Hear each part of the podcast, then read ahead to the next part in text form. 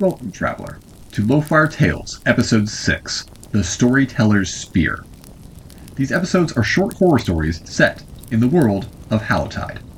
Content may not be appropriate for all audiences, and listener discretion is advised.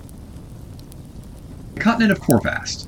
The castaways constantly drift from one location to another, driven by an invisible pull that draws them together even as it keeps them ever settling for long. The only community the castaways know are their caravans, the chosen families who grant each other companionship and some manner of safety on the often dangerous roads they are compelled to travel. Among these many convoys, there is one group that must travel their path alone the mysterious and misunderstood Black Caravan, tasked with mass graves, crypts, and mausoleums, and crewed by those not long for this world. Tonight, we peel back a layer of this mystique to reveal the origin of the Unbinding Spear. The Storyteller's Spear was written by Christopher Bunge and performed by Ben Turley.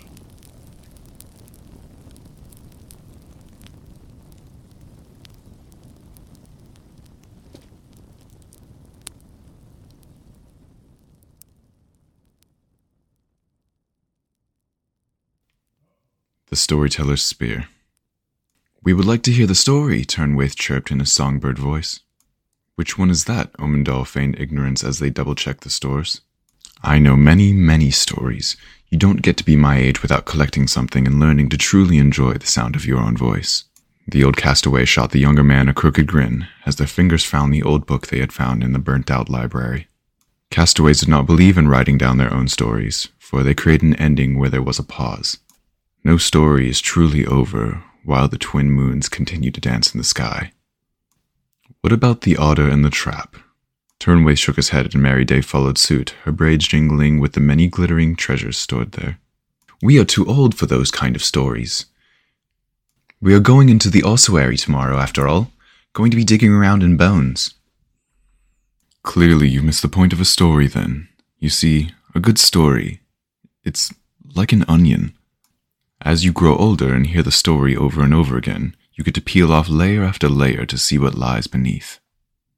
When you are young, Otter is a smart trickster who outwits his silly clams until he can eat his fill. Otter is a thief and a murderer who cons a bunch of gullible shellfish until he can eat their insides, Merryday interrupted. Even as a child, I never rooted for Otter. I would wake up from nightmares about laying peacefully under the water with my family until the great furred beast shows up.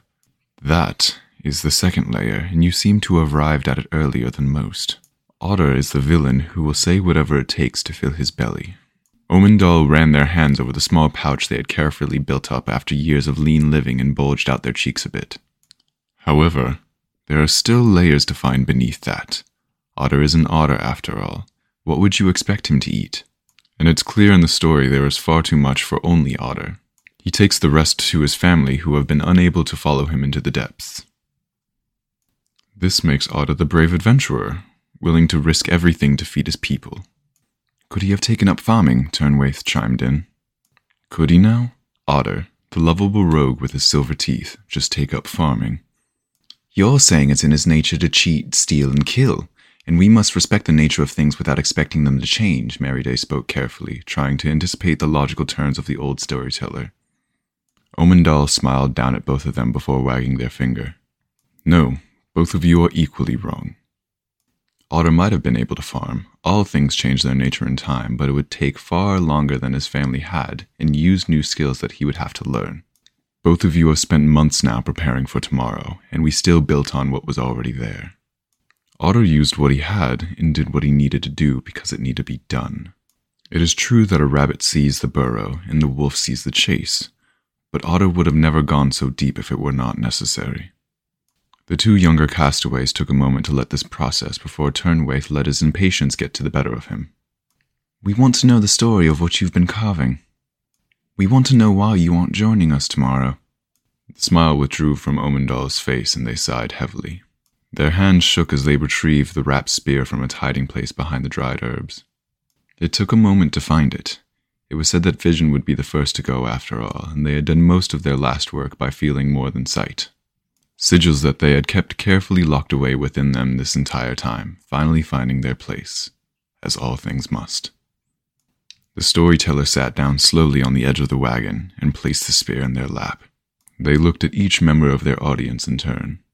Turnwaith, whose liver would fail him in the next couple of seasons, and Merryday, who could grab fitful dreams between coughs that had turned bloody some time ago, and begun to undo the bindings. Tell me what you see. A weapon! Turnwaith sat up straight as he eyed its cruel edge. A tool, Merryday said as her eyes traced down the many sigils that ran the length of the polished dark wood. Omendal nodded three times at both of them. Well answered, but once again both of you are equally wrong. This is not a weapon, nor is it a tool. It is history and a promise. When people see us, they think that we are drifters without purpose. They think we wander as a way to avoid responsibility. Instead, we who are called have the greatest responsibility of all. Castaways in general, or those of us in the Black Caravan? Merryday cocked her head to the one side and lost the side of her face to a cascade of dark hair. I'm getting to that. Just sit back and let the story play out as it must. I know that you think it's the nature of all elders to ramble, but there is a way these things must be done. During the time of the first calling, before the shadow signs and the paths we know now, our ancestors were as helpless as newborn pups. They could feel their purpose, feel it tugging them towards the horizon, pulling them off the safe road and into the thicket, but most just kept wandering. If they were lucky, they found other drifters and they wandered together. Not a family yet, not a people. Just souls happening to share the same road for a while. It was Lost Lavardi that changed that. The city was just ruins even then, with glimpses of something greater beyond the rubble, but it pulled stronger than any other forgotten place. It brought together the wanderers in great numbers, and it stilled their steps long enough for them to find each other. The first families were made in Lost Lavardi. Families, as we castaways understand them, kin of spirit, not blood. But Lavardi was just as broken as anywhere else we call to. The poisoning started slowly, a sickness of the mind that began to turn one's newfound family against each other. It was little things at first restlessness, arguments, adults behaving as children, and children losing all touch in the world around them. Many thought this was proof that the call was a curse, that we had been lured out from the safety of old people to die amidst the rubble. The name of the first murderer among our kind has been lost on purpose.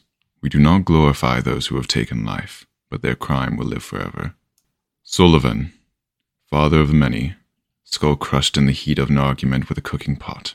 The murderer was terrified of what they had done and fled into the darkest place they could find, deep beneath Lost Lavardi. We, as people, love the sun and the open sky. It's just one of the many reasons that we keep moving.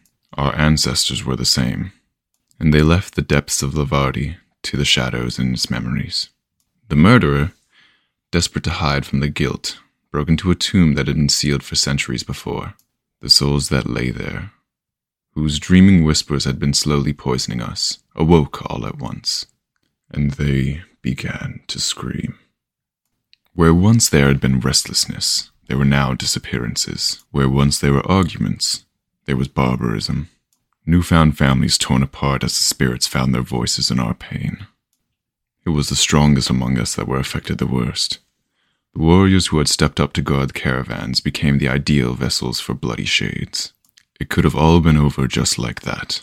A people scattering into the wind, hunted by our own guardians, were it not for the weakest of all. Insettle, the mouse speaker, old and blind, they escaped the notice of the ghosts, but they were close enough to death to be able to follow the sound of their voice. They did not have a weapon, save for their walking stick, but they spent days carving its end into a point, praying for a strength beyond themselves to guide their hands. But we were a new people, and we had no gods to call our own, and Insettle was too blind to search for a saint in the light. Instead, it was the shadows that answered, pouring into their fingers when they found their strength failing them. These shadows, in turn, were folded into the wood, taking a tool and a weapon and making it something far more. So, while brother turned against brother, and mother against child, the mouse speaker followed the whispers and snuck into the old tomb. It was dark in that ancient place. No sight or torch could ever penetrate the blackness, but Insettle could hear the anger and pain so plainly that as long as they placed one foot in front of the other, they would not falter. They passed the broken door and stepped into a world not meant for living things. Now, the spirits did not see Insettle, and they rushed as one to stop them. They wailed and they tore, and they sent fears of every description into the mind. But the old castaway held the spear before them and continued to place one foot in front of the other, step by slow step. The mouse speaker walked, and the murderer waited for them. For the killer's body had become a door for those hateful things from beyond the meanders, and while the murderer's body had starved and withered, the spirits would not let them die. Instead, they waited, begging with wordless lips for the fate of Sullivan.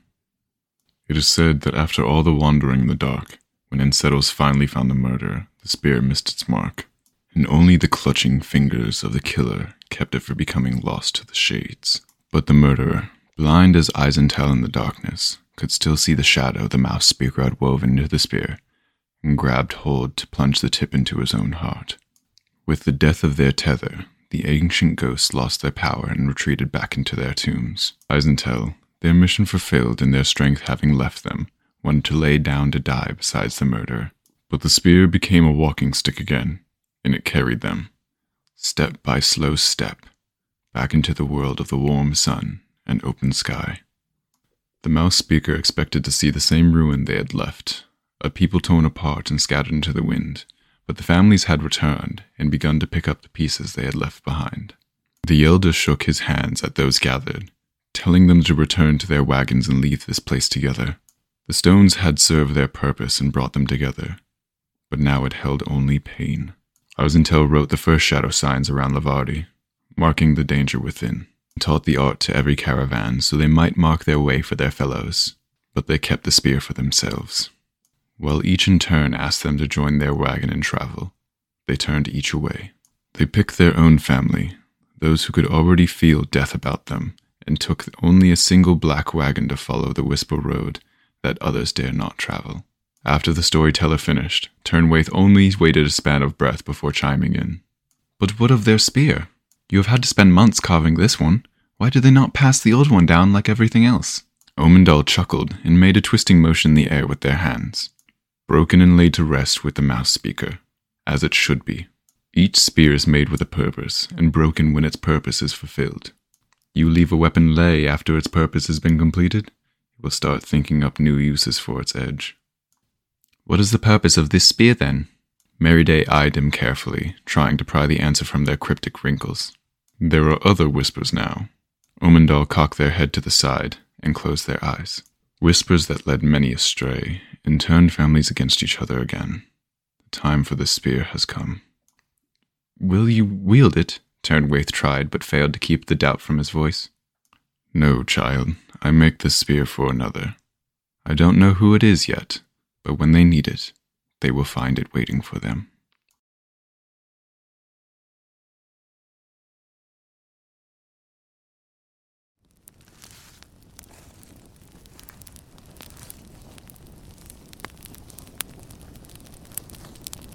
We hope you enjoyed tonight's episode of Lowfire Tales.